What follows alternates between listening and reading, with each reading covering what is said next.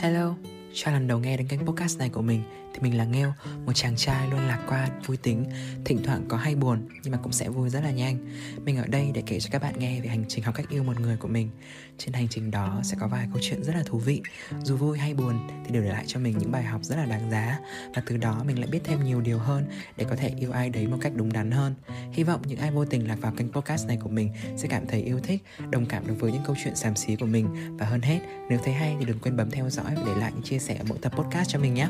Mình hứa sẽ cố gắng làm đều đặn nếu như mà kênh này không flop. Cuối cùng thì xin chúc mọi người nghe podcast vui vẻ, luôn hạnh phúc và sẽ gặp thật nhiều may mắn nhé. Love you.